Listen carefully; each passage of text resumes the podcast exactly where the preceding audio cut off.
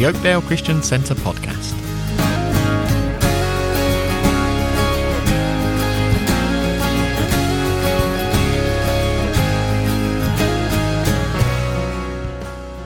In this episode, we continue our series on questions in the Bible. The main reading is Hebrews chapter 11.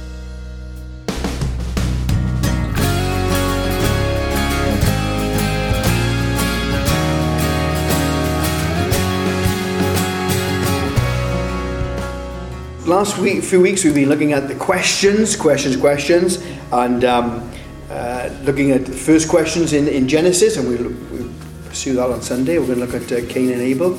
Uh, questions there, uh, because obviously they tell us uh, the heart of God, the heart of man, the character of Satan. They tell us all those things, what our, what our questions.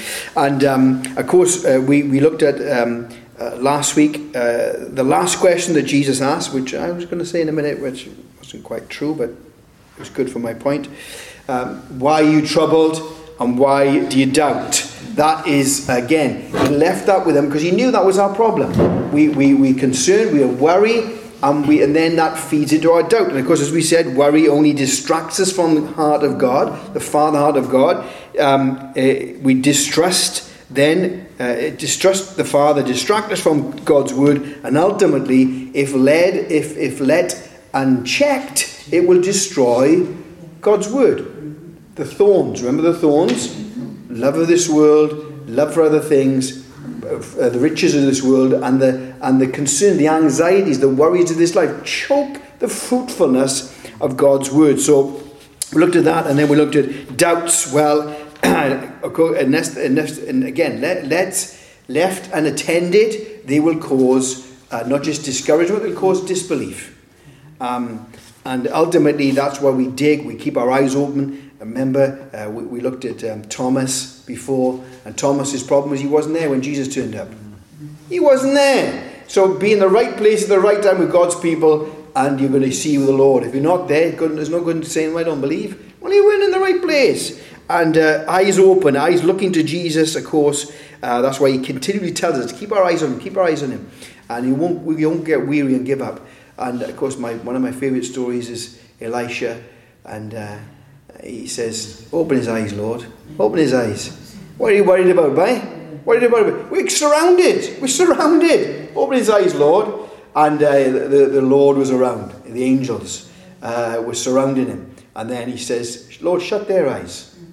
Um, and uh, I don't know about you, but I, I chuckle at that because that's, that's mighty. God is mighty. And um, there's a bit of irony in all those things. So the doubts, well, of course, we know the cure for doubts is His Word, His presence. Jesus, the Bible says, stood among them, didn't he? in, in that moment, He didn't wait for an invite, He stood among them.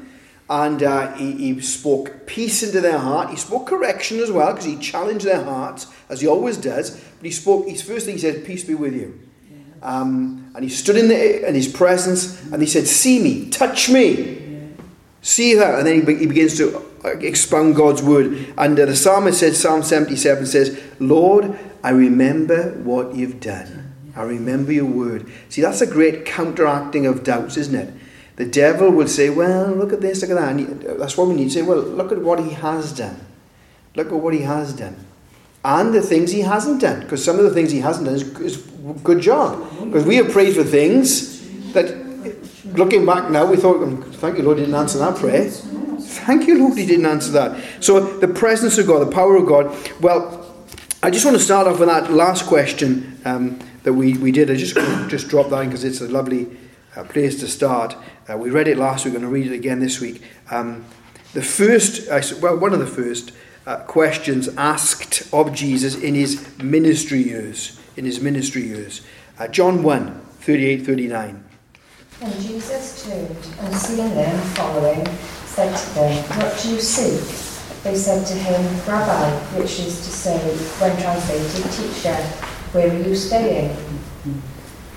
Then he said to them, Come and see. They came and saw where he was staying and remaining with them that day. Now it was about the tenth hour. So the first question Jesus asked in his ministry years is, What are you seeking? That's a great question, isn't it? Um, what are you really seeking? Because uh, the Bible says in his, in his peak, the crowds thronged around Jesus, didn't they? They, they, no TV in those days. So what a great, he was a great orator, a great teacher, and the miracles. Well, you don't see that on TV, do you? A blind man coming and going away seeing, a deaf opening. No wonder that it was it was thrown. But what do you really seek? Do you seek the miracles, uh, or do you seek the miracle worker, the person, the created, the created things that man is loves to, or the creator, uh, the gift, the one who gives gifts, or the gift bringer, or the gift giver? And uh, so he's asking them, What do you really see? And what are you looking for? And they said, Where do you stay? That's a beautiful question because the word there really is abide. Where do you abide? And that's really the summation of what God, Jesus, came to do. He came to make the way possible so you could abide in me and you. Abide in me and I in you. Zacchaeus, I must, I must, no argument, I've got to abide in you for you to change. You see, without Jesus abiding in him, he would have never given half his money away. And if he'd, if, if he'd, I don't know, he said, if I stole him, well, he knew he jolly well he had, because he was a tax collector. You don't want to steal him from it. No, no. Um, and he said, I, four times. He didn't have to do that, did he? Only 20%, if you owned up to your crime, only 20% you had to give back. When you caught out, when you were caught red handed, you'd have to pay what you had and four times the amount. So he was going above and beyond and uh, Jesus said, He's come to the house today. Even this man has been saved today. So abiding. Uh, so that's what Jesus wanted. Where do you where are you staying? Come and see. And the Bible says they stayed with Jesus. And of course we know one of them was Andrew. And what was the first thing Andrew did? Bless the Lord. The first thing Andrew did is go and tell his brother. And that's a great thing when we talked about first the other day, didn't we? First, what is the first thing we should do? Get and tell your, your, friend, your family your family. Um, probably the most difficult people to tell, isn't it? And uh, why? Because they know you. they know your faults, your failings. They know, they know to wind you up. but as the Lord works in us, we can move on. Well, of course, as I said on Sunday, I know you, you couldn't believe it, but I, I, I said I was wrong. I know you said it. David, you're never wrong. Well, that's not what Jonathan says, mind, of course. And uh, Jesus' last question um, wasn't why you troubled and disturbed and why you why you doubting.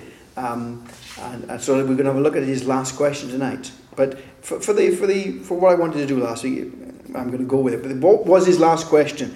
Um, again, very interesting. Luke 24, 38, 41. He said to them, Why are you troubled? And why do doubts rise in your mind? Look at my hands and my feet. It is I myself. Touch me and see. A ghost does not have flesh and bones, as you see I have. When he had said this, he showed them his hands and his feet. Mm. and while they still did not believe it because of joy and amazement, he asked them, Do you have anything here to eat? Yeah, so there's his last question. Do you have anything to eat?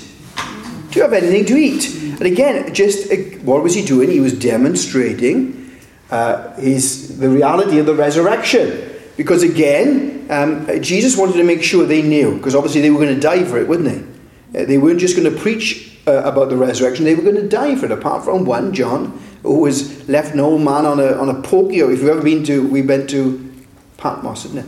Um, what a porky little place. I mean, it wasn't any good when we went there. So what it was like then, well, of course, it was a penal colony. The Rome, so Romans were going to give him a nice place, were they?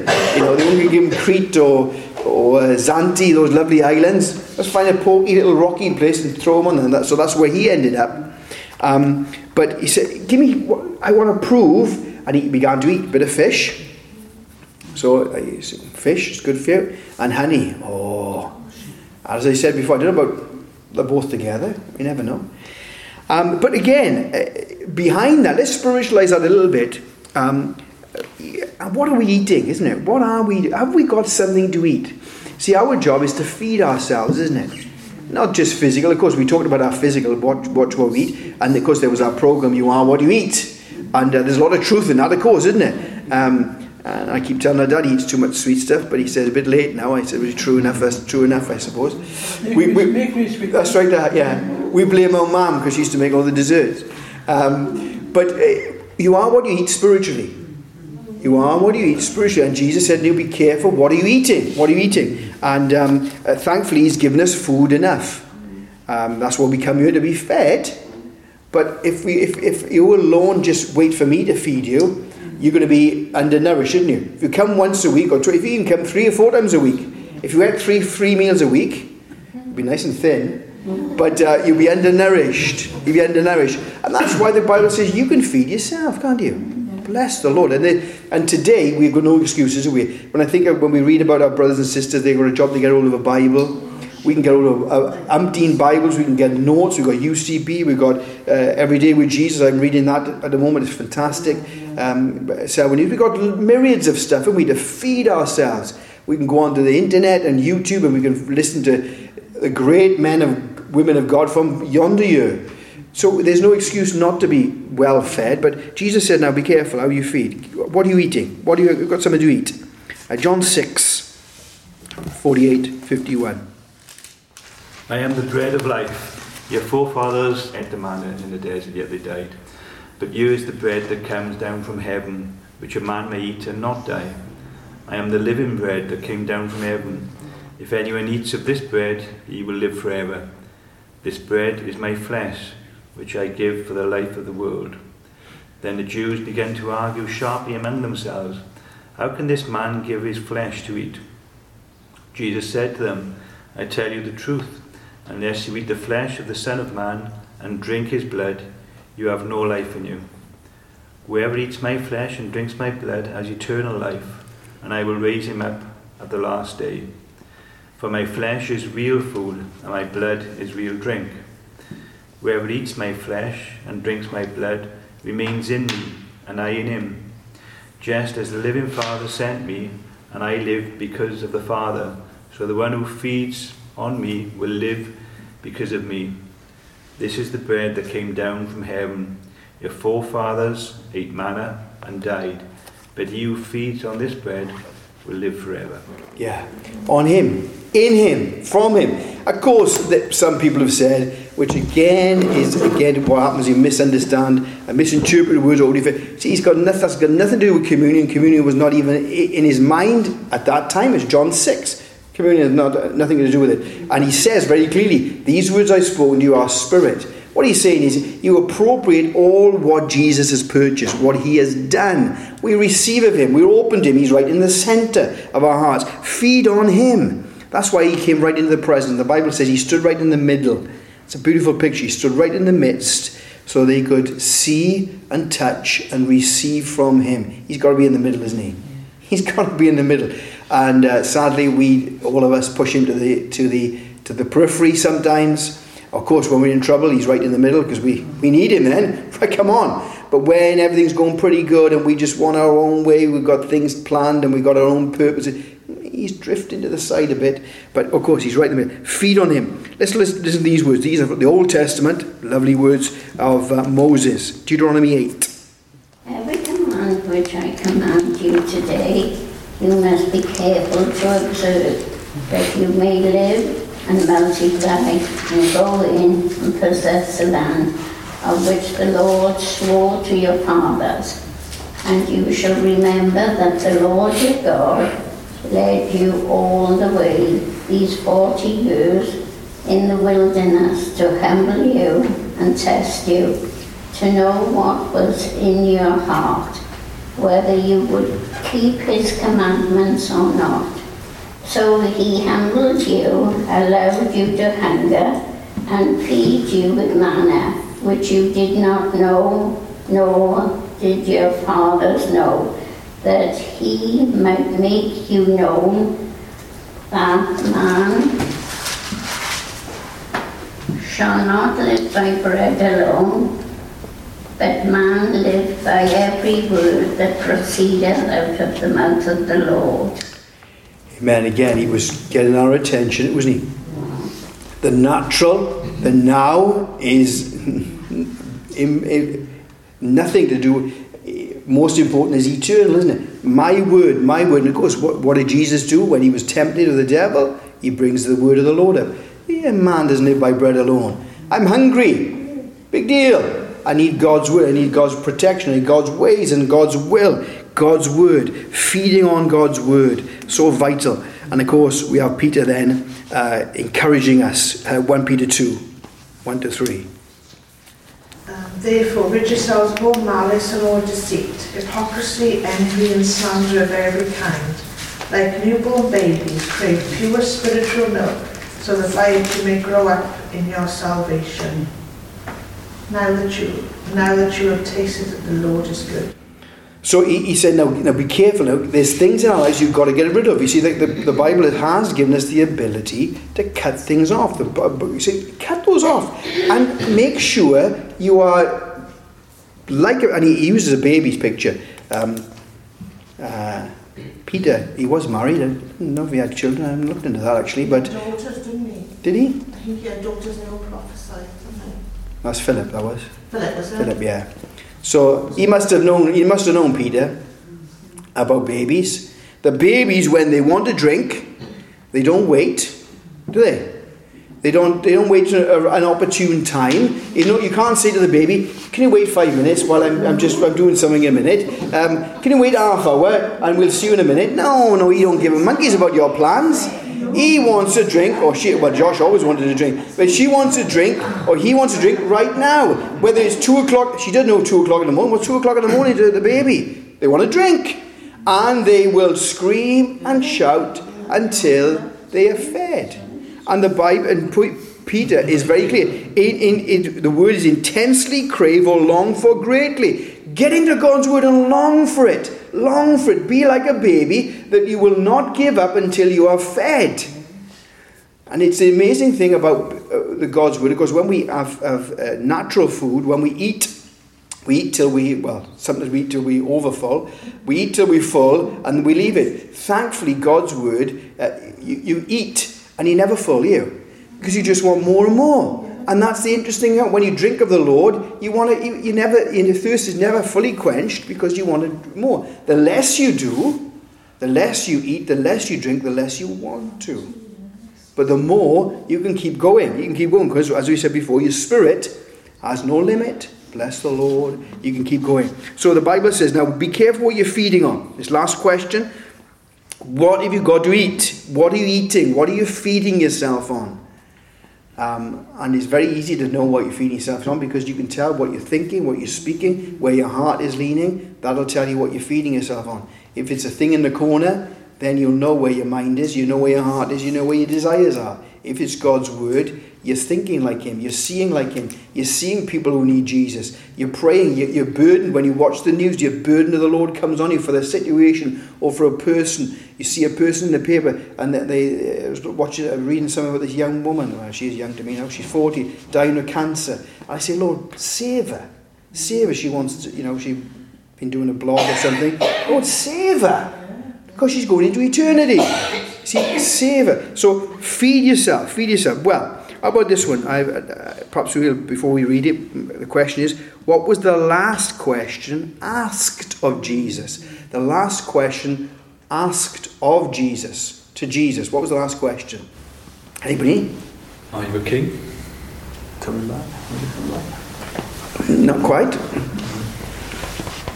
But you're on the right track. Let's read it then so we can get, we know Acts 1, 6 to 8. So it's in Acts, not the Gospel, so it's a bit sneaky there. We're into Acts. Acts 1, 6 to 8. So when they met together, they asked him, Lord, are you at this time going to restore the kingdom of Israel?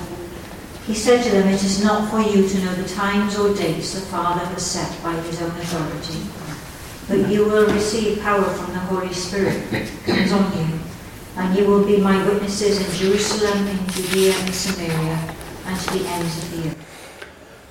Lord, are you going to restore the kingdom now? And uh, that has always been, again, our problem.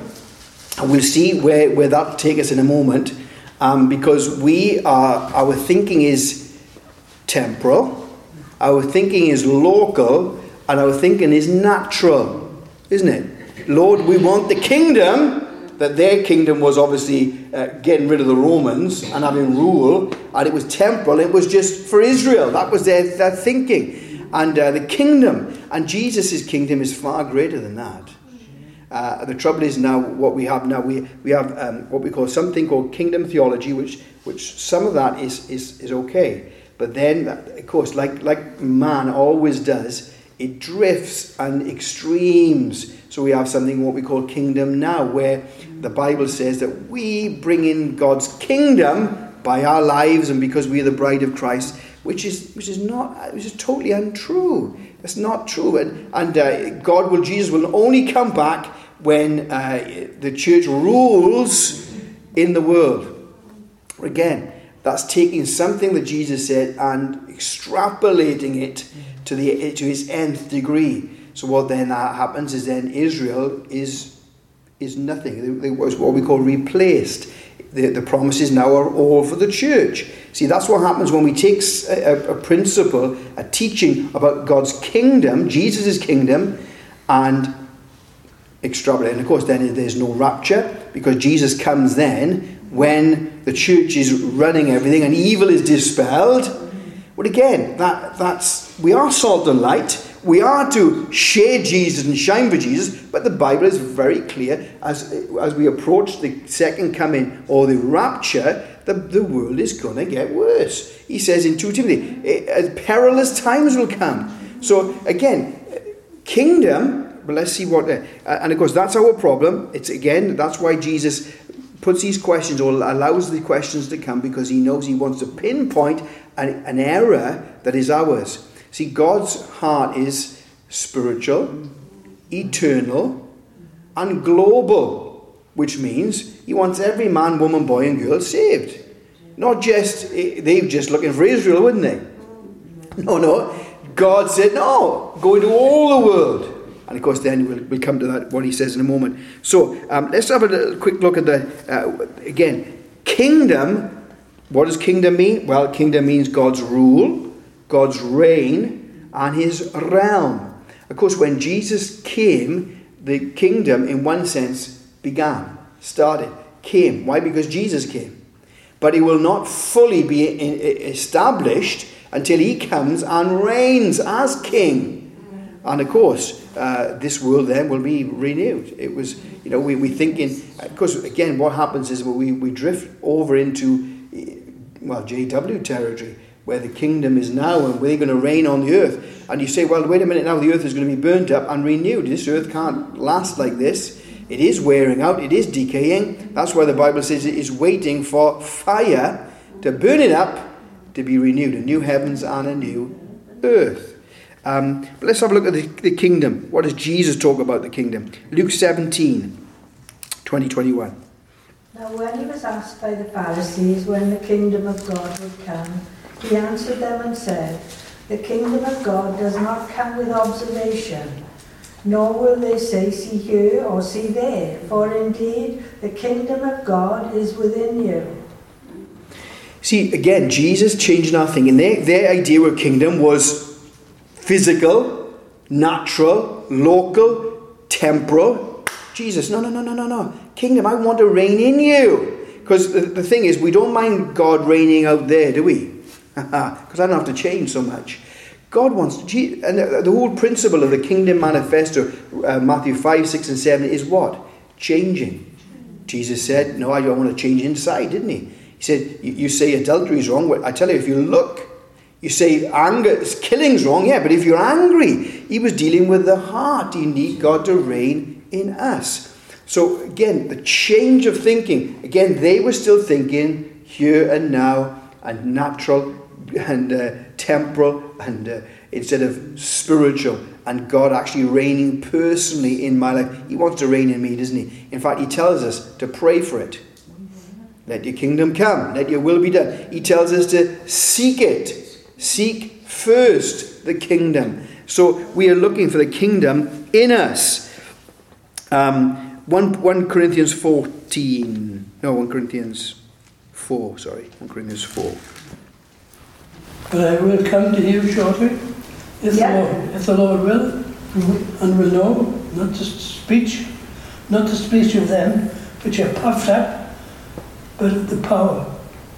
For, the, for the kingdom of God is not in word, but in power.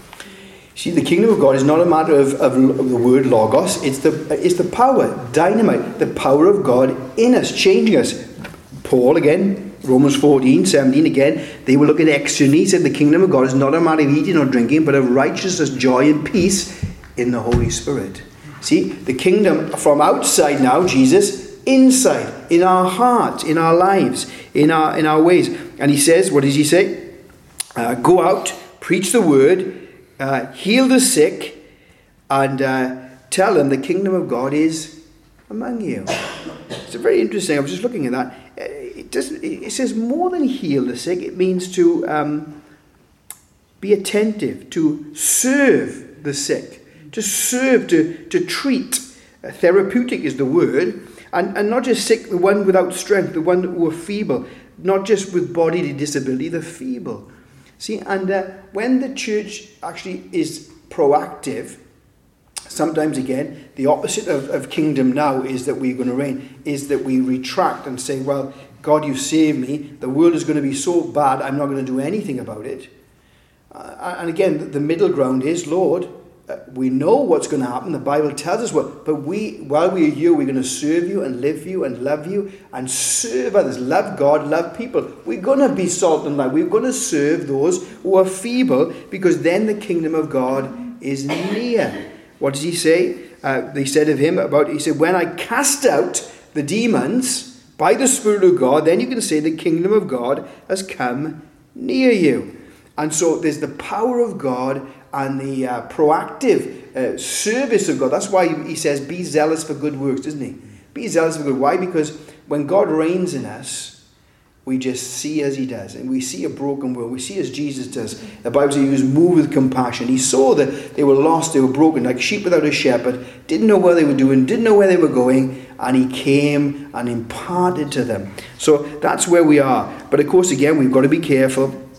And uh, what does the Bible say? Uh, John 18, Jesus speaking before uh, Pilate. Pilate uh, answered, Am I a Jew? Your own nation and the chief of the priests has delivered you to me.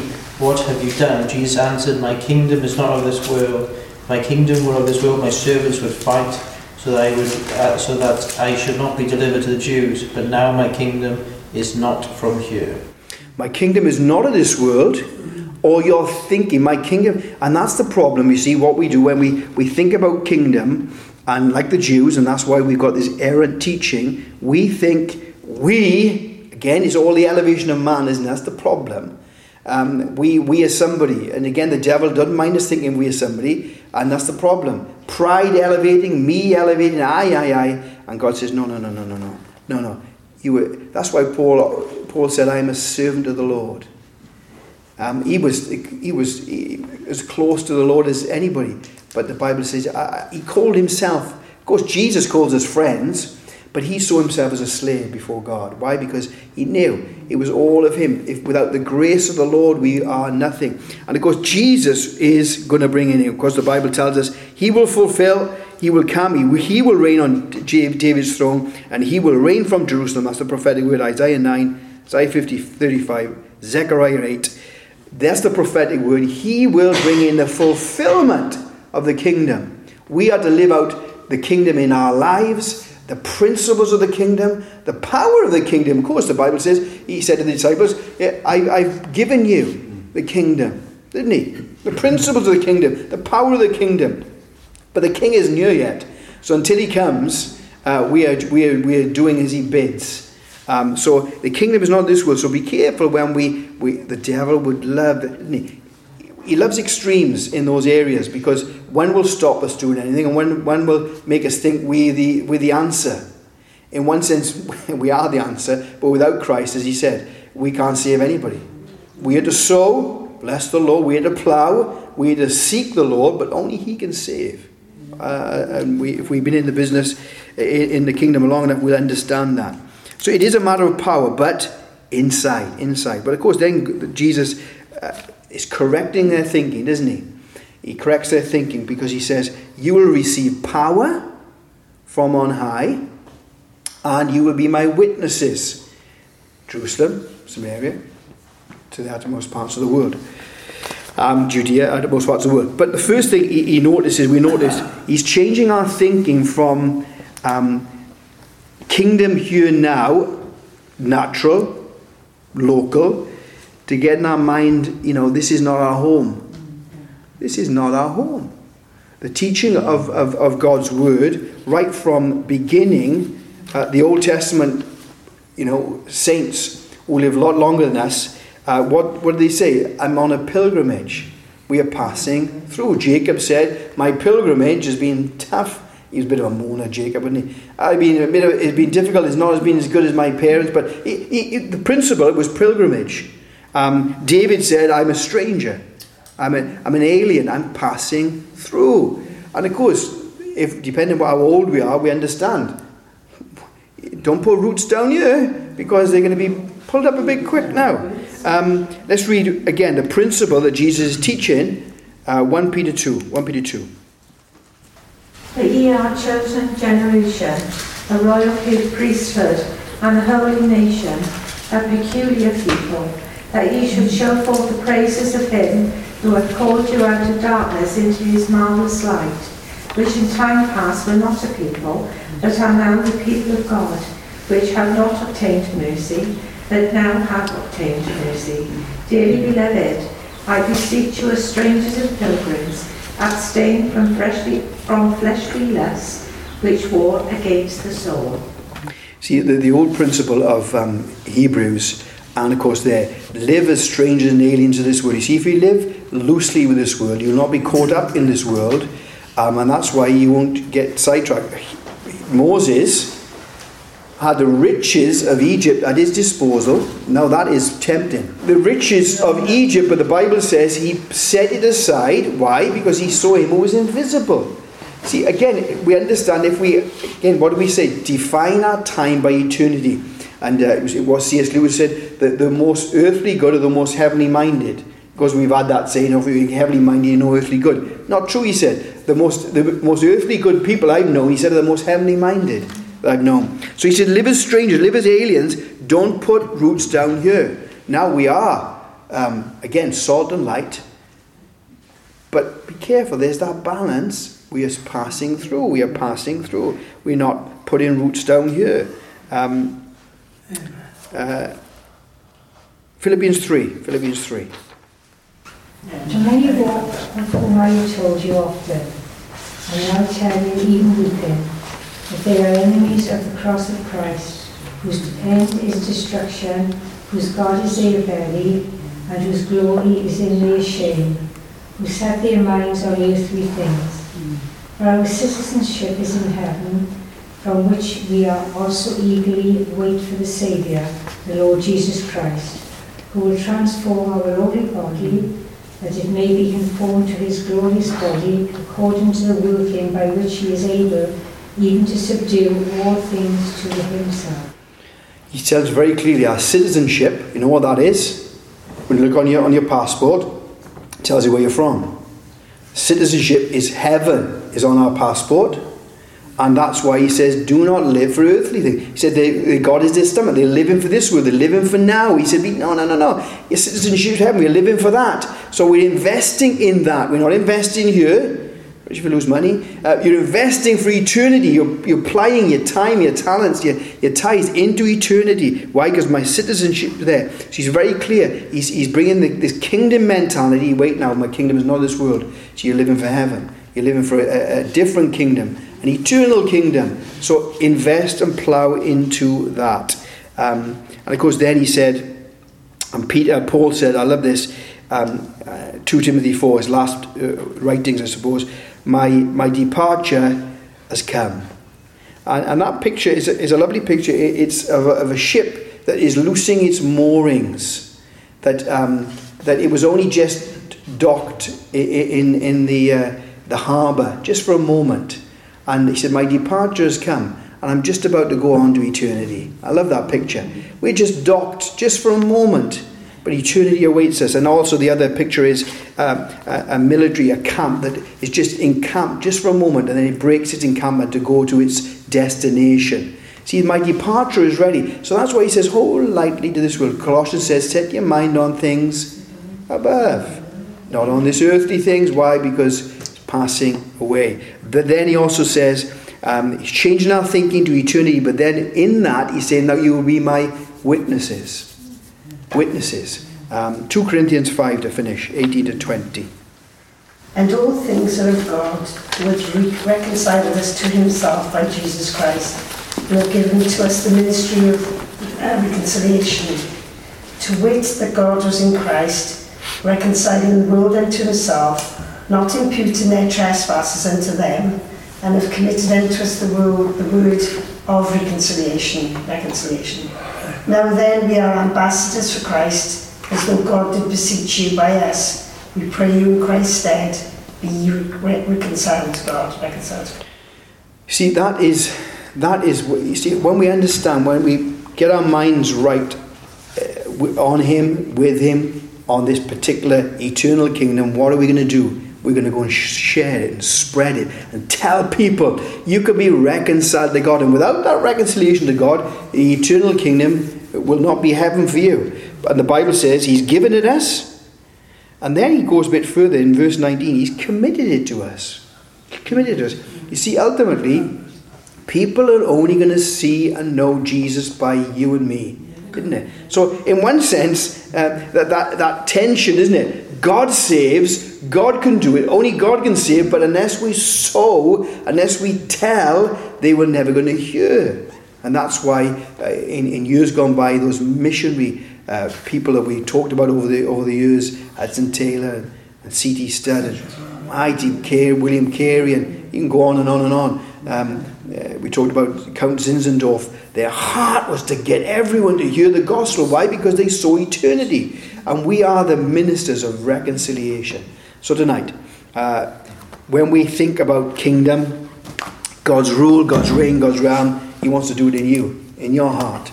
And then through you to those around. Hallelujah. Sharing the gospel. What a great God we have.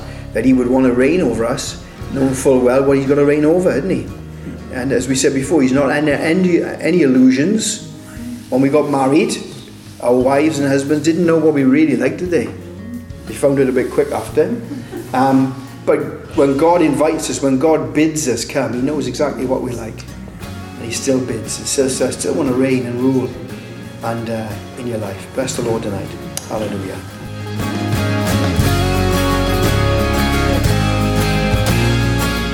We hope you've enjoyed this episode. To find out more about our church, including our service times, visit www.oakdalechristiancentre.org.